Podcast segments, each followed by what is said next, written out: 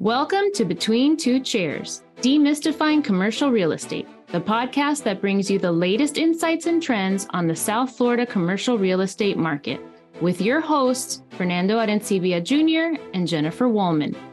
In each episode, we dive into the world of commercial real estate and break down complex concepts to make them accessible for everyone. Whether you're a real estate professional, a curious investor, or just interested in the South Florida market in general, Between Two Chairs is the podcast for you. So pull up a chair and join us.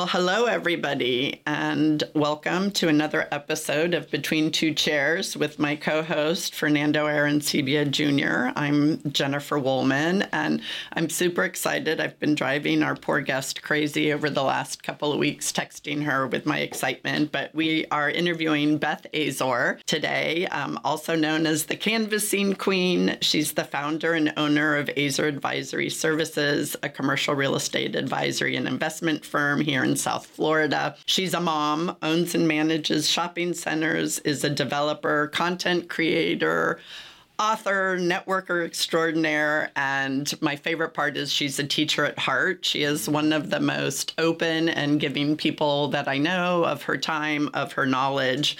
She's full of energy and ideas, and I couldn't think of anybody better to start our December series with since we're going to be talking all about giving um, for December. So, welcome, Beth. It's awesome to have you here and to see you. We're, we're so excited.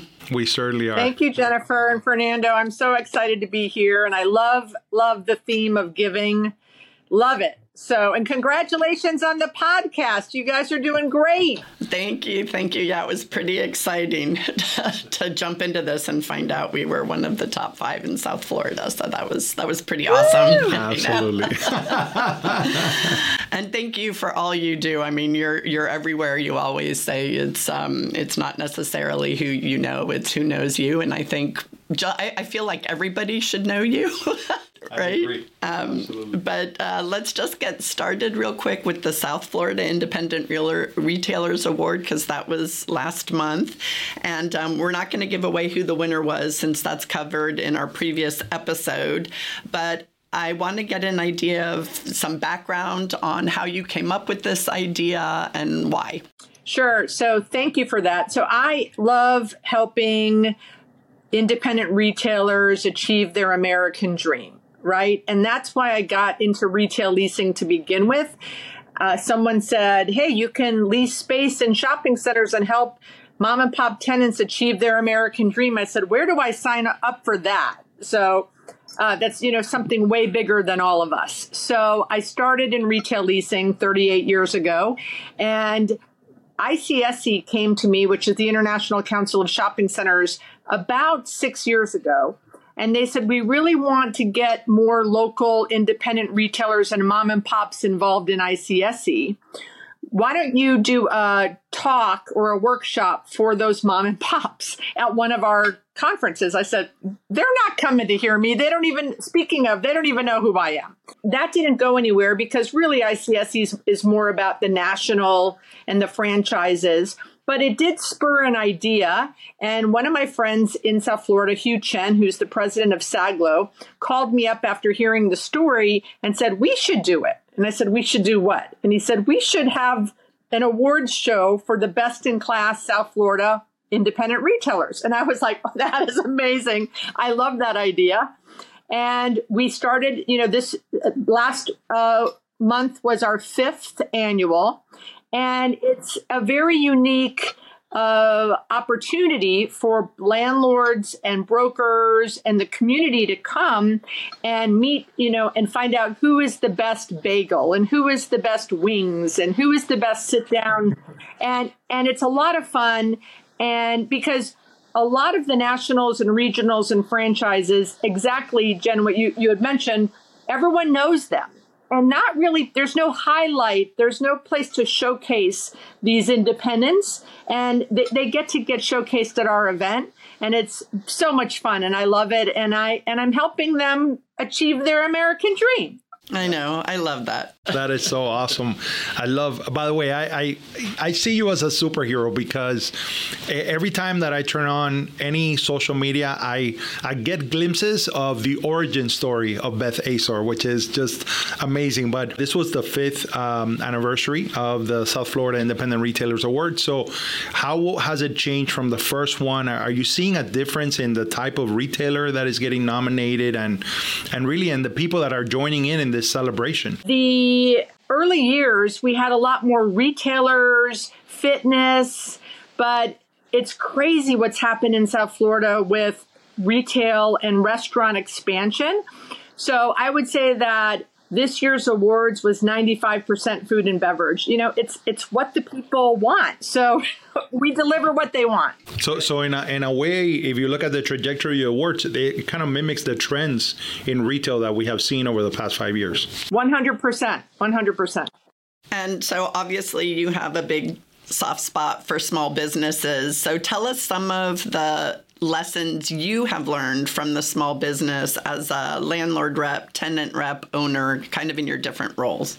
You know, wow, during COVID, boy, did we see passion and commitment from our mom and pops, right? I mean, they would call me crying saying i know my rent's 4000 i can give you a thousand I'll, I'll, I'll drop it off at your house under the mat and, you know they were loyal and and they were they were resilient they you know i and i was calling them going go do hair out in the parking lot. Go you know go put a tent out and, and do to go food. Well what's the town or the city going to say? I don't care. I'll take care of them.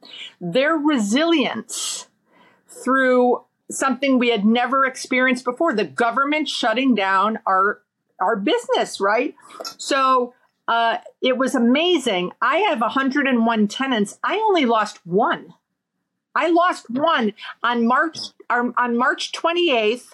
A foot massage woman that had been pretty successful for three years called me up and said, "No one's going to want their feet touched. I'm out.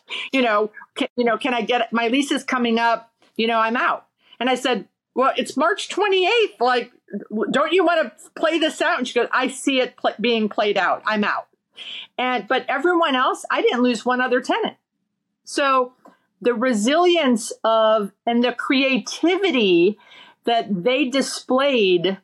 And with my help you know i would you know I, i'm a big reader jen knows. I'm reading three or four magazines or or newspapers and i'm on clubhouse listening to what everyone's doing around the country. And anytime i would get an idea or i'd hear of someone doing something in different states around the mm-hmm. country i would be calling them saying hey you know um, I had a, a Caneswear, you know, uh, tenant who I absolutely love 364 days of the year. Not this week, but any other, you know, go Seminoles is our big game. But um, so I uh, called them and I said, "You need to be the ESPN of South Florida. There, we're not. There's no no new sports content out there because everything's shut down. But you have access to coaches and players, and you can we can do um, Instagram lives. Let's get everyone to remember who you are. So we, when we come back, they remember, and, and you provide a service and you provide content and entertainment for the South Florida community. So." So my what my lessons I've learned uh, over the years from tenants is their resilience, their creativity, their drive, their ambition. I mean, I have te- tenants come say, you know, they're they're barely making it and they want to open five more locations. How, how do you not love that spirit of entrepreneurialism? Well, and and you're perfect for that. Isn't the Caneswear one that you started out as a pop up? I know he was a canvas one that you canvassed. Tell us a little bit about that because talk about a success story from literally nothing, a vacant space that you had. Oh yeah. So so I was driving to work one day. My office, my leasing office, was in the shopping center, and I'm driving down University Drive, where my I have four shopping centers on that street, and I see these lawn signs that say Canes Apparel and an address. And I I know first of all apparel because there's not a lot of local apparel retailers, right? They're mostly all national. So when you see a local apparel, that tweaked my brain. And then I saw the address was in a warehouse area nearby, not in a retail setting. And I and he had like 30 signs in the median of the of the street. I said, I gotta go find this guy. I love the marketing and he's apparel. So I went over and he was it was like for appointment only or weekends only or something, but I peeked in the window and I saw 3,000 square feet of ah, you know, shoes and jackets and jerseys and even though they were the hurricanes, I, you know, I'm an equal opportunity landlord. So I called the guy up and it's, it was August. So he was going into football season. And I said, You need to come be at my shopping center. He's like, No, I can't afford it. That's why I'm in the warehouse and I'm really busy. It's football season. I said, Okay, I'm going to call you in January. Well, typical salesperson, I forgot fast forward a year later, the signs go up in the median again in August. And I'm like, oh my God, I can't believe I dropped the ball, you know, on this guy. So I called him up again. I said, I'm putting it in my calendar, January 5th. We're going to have a meeting. You're coming to my shopping center. So January 5th, I'm calling, I'm calling, calling, calling, and he walks in my office one day with the La Spada subs, by the way, one of my favorite tenants. And I literally jumped over my desk because he had his cane drawer, like, you have to come to my shopping center. And he's like, I can't afford it. I said, I'm going to make you a deal you can't refuse. And I said, um, I'm going to show you this space. Let's just do a pop up for fo- next year's football season. I'll charge you a thousand a month. I said, what are you doing in sales in your warehouse? And he told me the number. I said, you're going to double that here. And he goes, well, from your mouth to God's ears. He agrees to take the space. I said, you got to take it as is. And it was kind of in bad shape. You need to pay insurance and the utility bill until you open. And then the day you open, it's a thousand a month for the five months of football season. At the end of the football season, we'll meet and we'll decide, you know, if you're going to stay, go back to the warehouse, what, you know, what you're going to do. He more than doubled his sales during football season. So I said, okay, great. So now what we're going to do is you can stay and pay a thousand a month, but next year's football season, you're going to pay 5,000 a month during those football months. He did that for a couple years. Then I got him on a permanent lease he was killing it. Then I moved him, which he didn't want to do. Don't move me away from Las. I'm going to lose all my business. I'm like, no, you have to move. So I doubled. He, he, he went from 1,100 square feet to 2,200 square feet.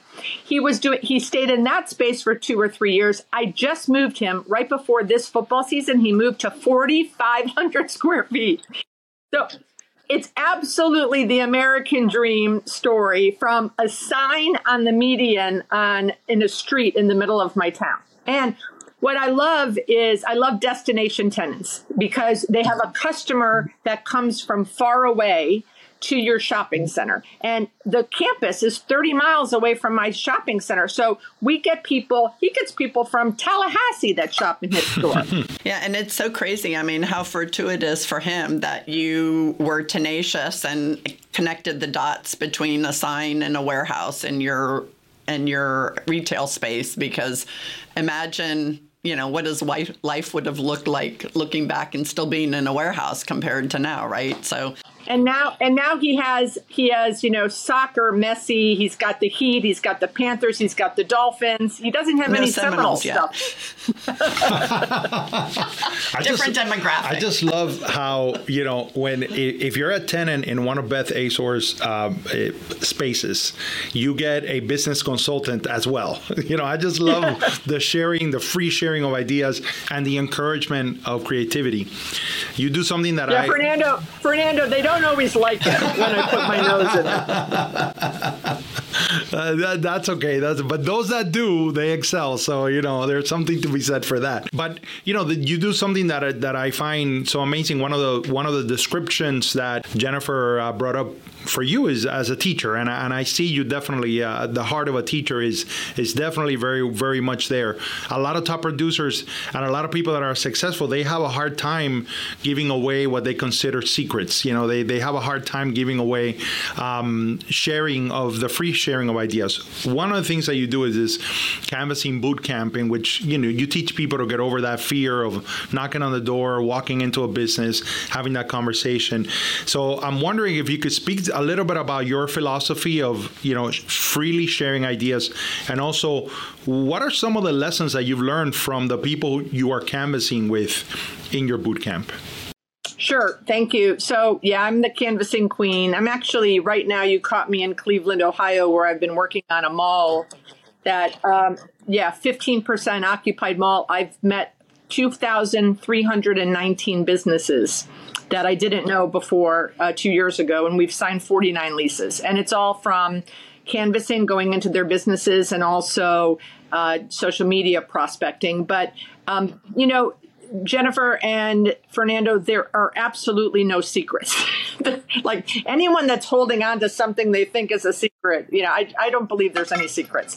And uh, at 63 years old, my goal is you know, I want everyone to be successful because I've just enjoyed life and I want everyone to enjoy life. And if I can give them one of my biggest supposed secrets, which it's not, and I've talked about a lot, is when you go into a business, you don't go in and ask, can I speak to the owner? Like that's the biggest fallacy ever. And and that was what sales gurus talked about. You got to get to the decision maker. Well, what you're doing when you walk in and you t- and there's a clerk behind the desk or the gatekeeper, you're making them feel bad. Like, hey, can I speak to the owner? Well, first of all, if they are the owner, they're like, why don't you think I'm the owner? And if they're not the owner, they think, why don't you think I could be the owner? So you absolutely should never ask that question. It's a lose, lose, lose. If you respect the gatekeeper, and you treat them with respect and dignity, they will give you the owner's information 99% of the time because they will be appreciative that you respected them.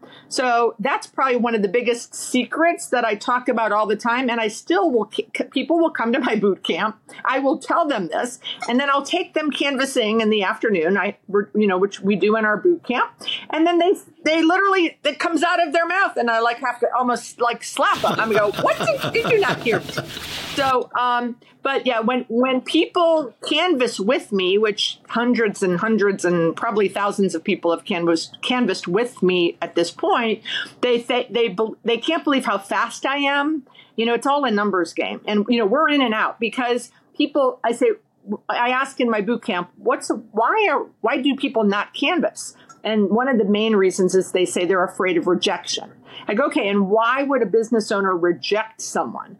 And they say, well, because you're interrupting their what they're doing. I go, great. So what we want to do is interrupt them as fast as possible. And most entrepreneurs, when they opened their first one to achieve their American dream, they had plans for more. So when you walk in and say, I own real estate, and I would like to know if you want to expand, the minute you'd say that you, you don't tell them you're the cable guy, they want to talk to you. And even if they're not expanding, they know you have market data. So they want to talk to you. So we so as long as you get it out really fast, like I don't go in and say, Hi, my name is Beth, I own shopping. Like they don't care what your name is. I walk in and say, I have shopping centers. Are you interested in expanding? No? Okay, bye. I'm in and out in seconds, but normally they go you own shopping centers where are they and and they have an interest so so the people that canvas with me go we can't believe how fast you are and so my goal is 30 business cards or three hours, whichever I do first. And I try to canvas once a week when I'm in South Florida and not traveling. Yeah, I'm amazed that you still do it all yourself. When I told somebody that I was, that we were going to be interviewing you and everything, they're like, wow, well, she must have a huge staff. And I said, no, she still, she still does like most of it herself. She's still the one doing the canvassing and teaching the boot camps and knocking on the doors for her own centers. And this woman was just amazed by you. So I can't wait for her to hear your you know, this you know episode. I have Josie, who's been with me 20 years. Next year, next in 2024 will be our 20th year together. She started with me at the beginning. I have a property manager and I have a part-time bookkeeper. And I do have a social media part-time person that is a contracted person, but you know, we we consider her part of our team. That's it. I always have an intern I have interns hanging around every summer. Usually I try to get three or four of them. Right, right. No, but it's amazing with all you do because you would. You would think there's this mass whirlwind of team behind you and well, you're I, very efficient. I also like the concept of uh, you go into Cleveland, you're, you're, you know, and the, the fact that you have these conversations with over 2,000 businesses, how much more insight that gives you into that market. That it's not just the, the broad strokes that you can learn by doing some preliminary research, but now you're really talking to the people that are opening these businesses and you're starting to create a better sense, right, of the marketplace that is, you know, very unique. That's a very unique set of data that you have created for yourself. Am I right about that? 100% when I first came here. So what I love this this has been the most impactful thing of my career that I've done because of the 49 businesses we've we've signed, 45 are black owned businesses and 43 are women black owned businesses. So um, through Dan Gilbert and Bedrock, they've given the entrepreneurial committee community of Cleveland a big leg up and I've been blessed to be part of it. But when I when I used to teach the boot camps, Jen and Fernando, people would say when I would tell them canvassing works, and I, I, I would get the naysayers, and they would say, "Well, of course it works for you. You own the shopping centers. You're the decision maker. You've been in the in South Florida for 37 years. You know all the brokers. Of course, you know the you know the retailers. Of course, it works for you." So I'm very proud that I came to a market where I knew not one person. We did one and two year deals, so there were no tenant rep brokers calling me with their clients. And I literally had to take my system and roll it out in a market I didn't know a soul. And I was selling a 15% occupied mall. I have never even leased a mall in my life. So, so I, I'm very proud of our 49 leases. Yeah, it shows total proof of concept outside the sphere, right outside of where you actually developed it. So amazing. that's amazing. And I know with your shopping centers, you've also been able to get into construction and development beyond just tenant improvement. So tell us real quickly about that. I know development isn't your favorite part of it, but I keep saying I'm never going to do it again, and then I and you do. And then I call Jen. I go, I think I found another development deal. Like, but I, it, it's painful. So, um, I just I look for opportunity and I can't help myself. You know, I was at a city council meeting, my first development ever. I was at a city council meeting, I think 2016 and I was there for a charity that I'm involved with trying to get money from the town and they decided to outlaw strip clubs and immediately my commercial real estate brain went there's a strip club right on Main and Main. I have to buy that property and knock it down and develop a shopping center which I did. I you know at one point we kept saying we're going to do ground leases. We're going to do ground leases. I've never built a shopping center. We're going to do ground leases but the numbers didn't play out as well for ground leases as it did for a shopping shopping center and I called my partner one day. I go, I don't know, we can't really ignore like this is going to be way better than than the ground leases. And, and I go, but I've never done it before. Goes, I'll help you. No, I'll help you. So, yeah. So, and I was teaching, speaking of, in Spain that summer for Florida State, and I'm like, oh my gosh, we're under construction. I've never done this before. We had so many ups and downs, but and I and after that, and it's a, a huge success. It's one of the biggest financial successes of my career, but it was super painful because I kind of like, you know, you guys have probably figured this out. I like to know what I'm doing. and I did not know what I was doing. I went through five project managers and because I wanted to hire an expert to help guide me through the process. But um, yeah, I don't know. I keep I keep punishing myself and I keep doing it. Uh, but uh, maybe I'll figure it out sooner or later. But I but it's not my joy but I like when I, I, I don't want to ignore opportunity. Right. And I think uh, to your point, you know, you say you like knowing what you're doing, but you also love to learn. Oh, and, I do. And you love a challenge, which we're going to get into the challenge part a little bit later. But I think, to your point, you don't like it because you don't know what you're doing, but you like it because it presents an opportunity, not just a financial one, but also to learn and challenge yourself to something totally new. Because you are not somebody to sit on your laurels and just yeah. relax and enjoy the fruits of your labor. Right. That's true. I love to learn. That's probably my biggest, I'm addicted to learning for yes, sure. Which is an awesome trait. we always talk to people how important it is in a shopping center to really curate the experience of what you're trying to create and to make sure that there's symbiotic relationships between all parties in the shopping center. Uh, I'm, I'm really interested about what are the differences when you're dealing with a big corporation like Wawa or Starbucks. What are the nuances of developing or leasing to them versus a smaller company? Oh, it's really different because, you know, they've got staffs of 20 and 30 and 40 lawyers and project developers and facilitators and real estate managers. You really need to do, you really need to know be on your game when you're negotiating with them even though they are just people but they you know they can run circles around people that aren't prepared and are not sophisticated in certain things so you have you have to have your team also that knows what they're doing so when i was negotiating. I bought an office building, a two-story office building, knocked it down, another development, and um and I built a Starbucks strip center on the south half, and on the corner we ended up doing a Wawa. And I had never done a Wawa deal before, so I I called all my friends and I put the word out, and I said I need an attorney to represent me that has done other Wawa deals. So um and that's who I hired. And you know, Wawa didn't like that. They would have rather me hire, you know, an attorney I used to sell my house. So, but you have to you have to bring people on the team that have experience that you don't have. So, so they're super sophisticated. On the other hand, an independent retailer or food and beverage operator is not as sophisticated, but they they will sign things that they don't read. I don't support that. So if I think you know, if they tell me I'm going to do X amount of sales and I know that they can't afford my rent, I will tell them why I don't think I, I don't sign leases to make money.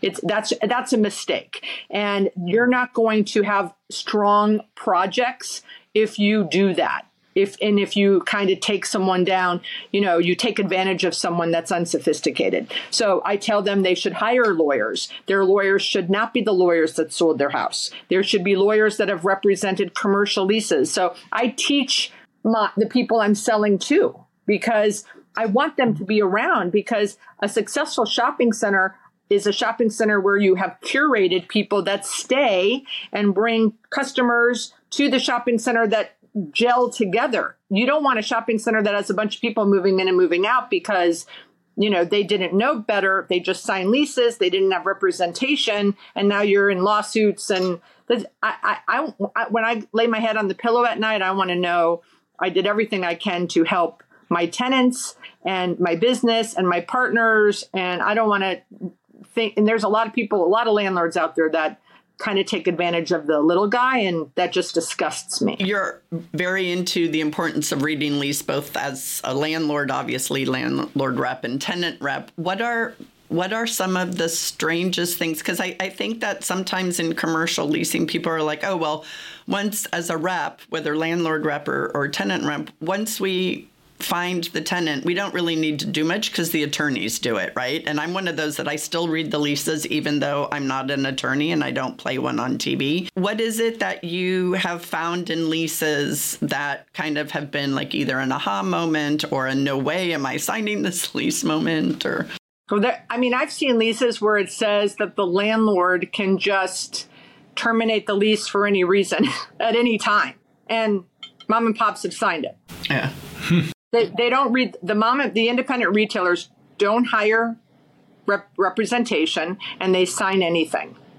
And most times it doesn't hurt them because that's not the intention of the landlord or the developer. But you know every any time in the history of retail real estate when something went wrong a clause was added to the lease.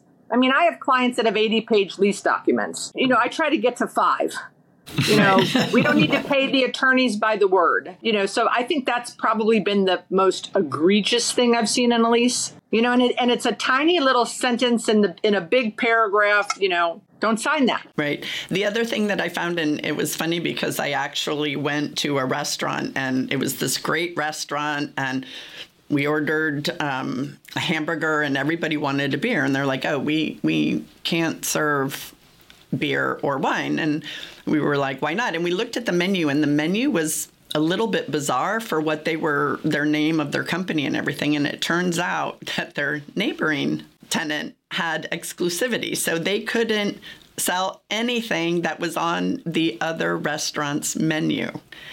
And they had no idea when they signed that. Mm-hmm. And they were going to be like a chicken and wing. And nope, they sold chicken next door. They ho- So they couldn't sell anything. So that was in that other person's lease. And I was like, oh. Oh, I've had leases where I bought a shopping center and the prior owner gave an exclusive to no alcohol whatsoever to, for a tenant, or they couldn't sell. The only other restaurant that you, that could be opened would be an ethnic restaurant, or or no more than two restaurants. I mean, for sure, there's exclusives are can be really crazy. Can be game killers too if you already signed the lease and your business plan is built on something that's totally excluded. Beth, you you have a goal of uh, getting more women to invest in real estate. You're certainly a shining example of that.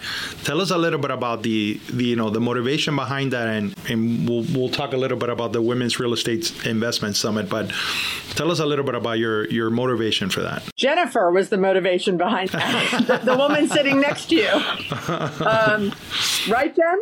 Yeah, it was a conversation we. yeah. Because I was like, you know, I know people say they want to do it, but I don't think they want to do it. And she's like, you got to keep pushing. We want to do it. So I had read a stat that said of all of the commercial real estate investors in the domestic US, 3% were women. And I found that deplorable. And then I read further and it said that of the 3%, 50% were spouses and women who inherited. So I thought, okay, so I, I'm part of the 1.5% that that's just crazy. And then so many women in the industry, whether it's retail, office, industrial, multifamily, they're they they are leasing space. They work for developers. They represent tenants, you know, and they, and they represent a coffee concept. And they find them a location, and then they find the location to buy, and then they put this whole package together, and they say, "Okay, developer who happens to be male, you take it and run with it. So I wanted, I started investigating why is that? Why are you not doing it yourself? And at first they said, well, it's too much money. And I, so I kind of debunked that because you can be an LP for as low as, in some situations, five grand. You know, and then I thought, well, maybe they're not investing. And then I found out, no, they're definitely investing in the stock market. I let, and, and then, well, it's too complicated. I'm like, do you not think the, the stock market is complicated? My Netflix stock dropped 80% last year. I don't understand that. Then they, then it was fear. They were afraid. Well, what are you afraid of? So what it really, really, really, really boiled down to after months and months and months of interviewing and surveying women is they didn't see other women in their circles doing it, which then goes hmm. back to the 3%. Of course, they don't see women doing it because there aren't a lot of women doing it. So I decided, with the help of people like Jen, that I would put on a conference where I would put women on stage that are doing it. So, women that invested in multifamily, women that invested in hospitality hotels, women that invested in self storage. Because if 200 women or 300 women can sit in an audience and hear the stories of how they raised money, how they found the deal, why did they pick that asset class? It was hard. What, what, how did they overcome obstacles? If enough women would start hearing stories of other women and start meeting women that were doing it, they would they would feel more comfortable and start doing it. And that's what we have found. Um, our next one is our fourth annual in March in Fort Lauderdale and it, and I have seen probably over 50 women over the first three years that had never invested before start investing. So we're making baby steps, but I'm okay with baby steps. I, my goal is to hit 10% by the time I turn 70. I have seven years, and I think I think we'll be able to get there. I agree. It just keeps getting better and better every year. I've been to all of them. And I think what's so amazing about what you do is a lot of these conferences are for networking. And you're like, I'm, we're not going to network. You guys can network on your own. This is all about bringing you value and just drowning you in information. And you know, I invested before I met you, but I always wanted to get into different asset classes or bigger and bigger deals. Um, and I've already done a deal with some of the women from that conference. And this year I'm bringing my daughter, so because I want her to start investing, and we've been talking about investing, so she's super excited. Awesome.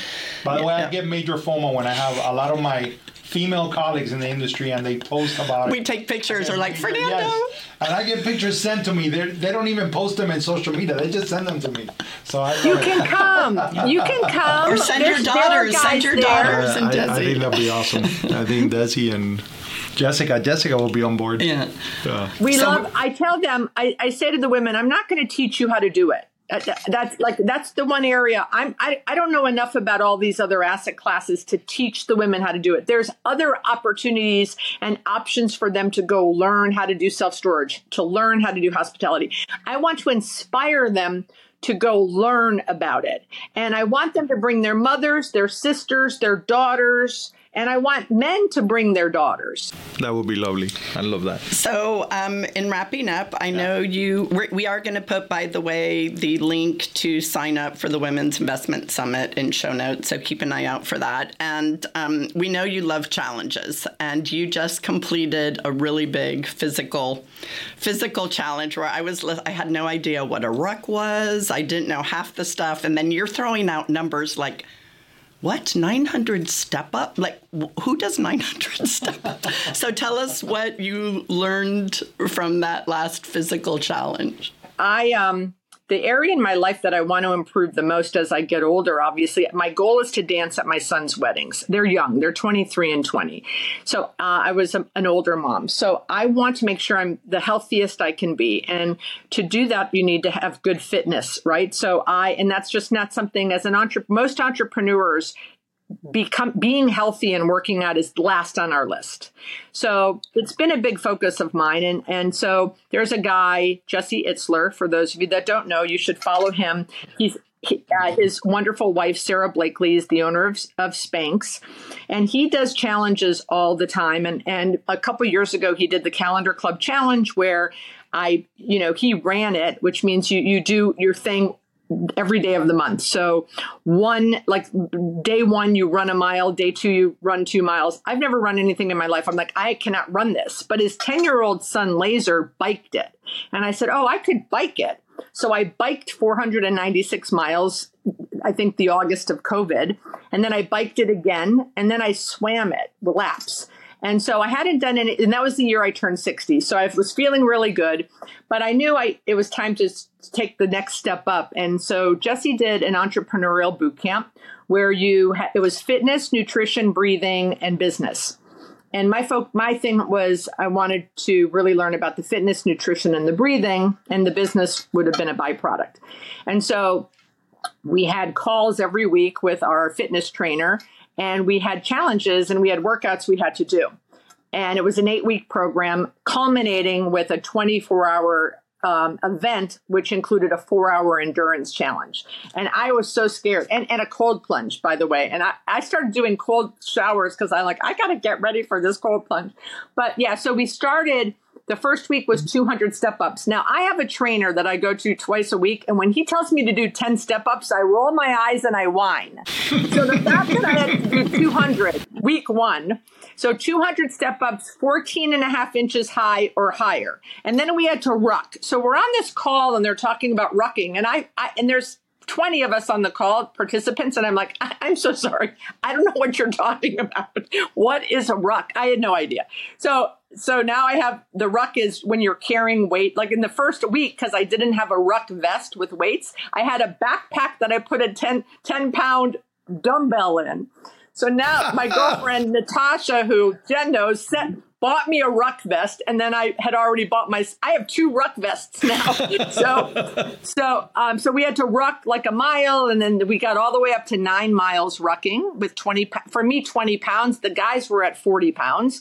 At the end, we had um, our last week 900 step ups twice and um, and then phys- like physical fitness like push-ups and burpees i had never done a burpee before and so yeah so it was eight weeks and I was so scared that I would show up and be embarrassed that I I probably did 95% of all of the pre-workouts. My my peers who were mostly in it for the business stuff net like didn't prepare at all. So like the the seventh week call, they're like, oh yeah, we hardly we haven't done any of the step ups, and I'm like, oh my god, like I was so proud. So when we get there, we had a four hour endurance thing where we did a thousand step ups over you know four like every 30 minutes. We um, hiked, uh, I think, seven miles with a ruck. We had to do pull ups. I did a pull up, a couple pull ups. And um, so, yeah, I was so proud I was the oldest one by the, the person next younger to me was 54. And I won the award for the most, I embraced the program the most. I won the award. I have a bracelet that says no zero days. So I, I was just so happy that I finished and that I did everything. And the trainer, when he gave me the award, he took me by the shoulders and he goes, You are an athlete, Beth. So I was very proud. Oh, that's amazing you know, we're, we're, wrapping up because we're very respectful of your time, but there is so much more to know and learn from Beth and about Beth that um, we're only going to do one fun fact today. And that fun fact is about Beth and her social media. She has 352 videos on YouTube, 1,246 posts on Instagram. She's everywhere on social and has different ideas on how to use social for all sorts of different things related to prospecting or networking or learning about how to invest in real estate. So please follow her. All you have to do is Google her because she has succeeded in addition to being an athlete. She That's is right. everywhere and it's, you know, everybody knows Beth. So thank you so much, Beth, for joining us, and congratulations on completing that just any physical challenge, but an extremely challenging one. Is there any challenge you want to leave our listeners with? Well, first of all, thank you all for also introducing me as a mom at the beginning of the show because that's my most important job is being a mom of two boys. I'm a mom boy, boy mom. So I love that. My challenge is just if you are a woman watching, think about investing in real estate other than the stock market. If you are a man and you have a woman in your life, encourage them to think about investing in real estate, especially most of your followers or many of your followers are in the business. This is legal insider trading, ladies and gentlemen, ladies and gentlemen. So take advantage of that. The wisdom that you are learning and that you are doing every day, help it add to your family's wealth. That's perfect. That's lovely. Thank you so much. Look forward it. to seeing you in March, if not before. Absolutely. Thank you, Beth. Thanks, guys. Thanks for having me. It's our pleasure. Thank you for being here. This is just uh, amazing. Ladies and gentlemen, the amazing Beth Azor. this is deserving of a clap for sure.